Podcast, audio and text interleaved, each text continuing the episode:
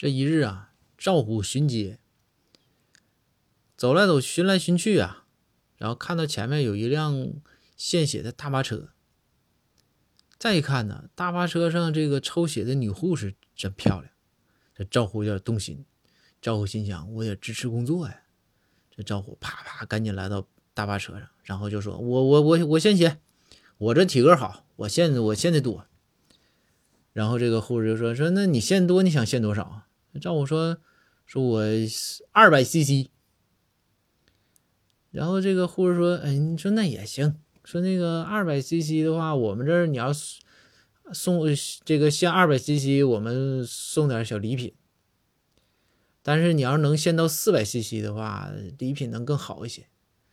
赵虎心想，我来是冲着礼品来的嘛，我不是过来要展现男人魅力的嘛。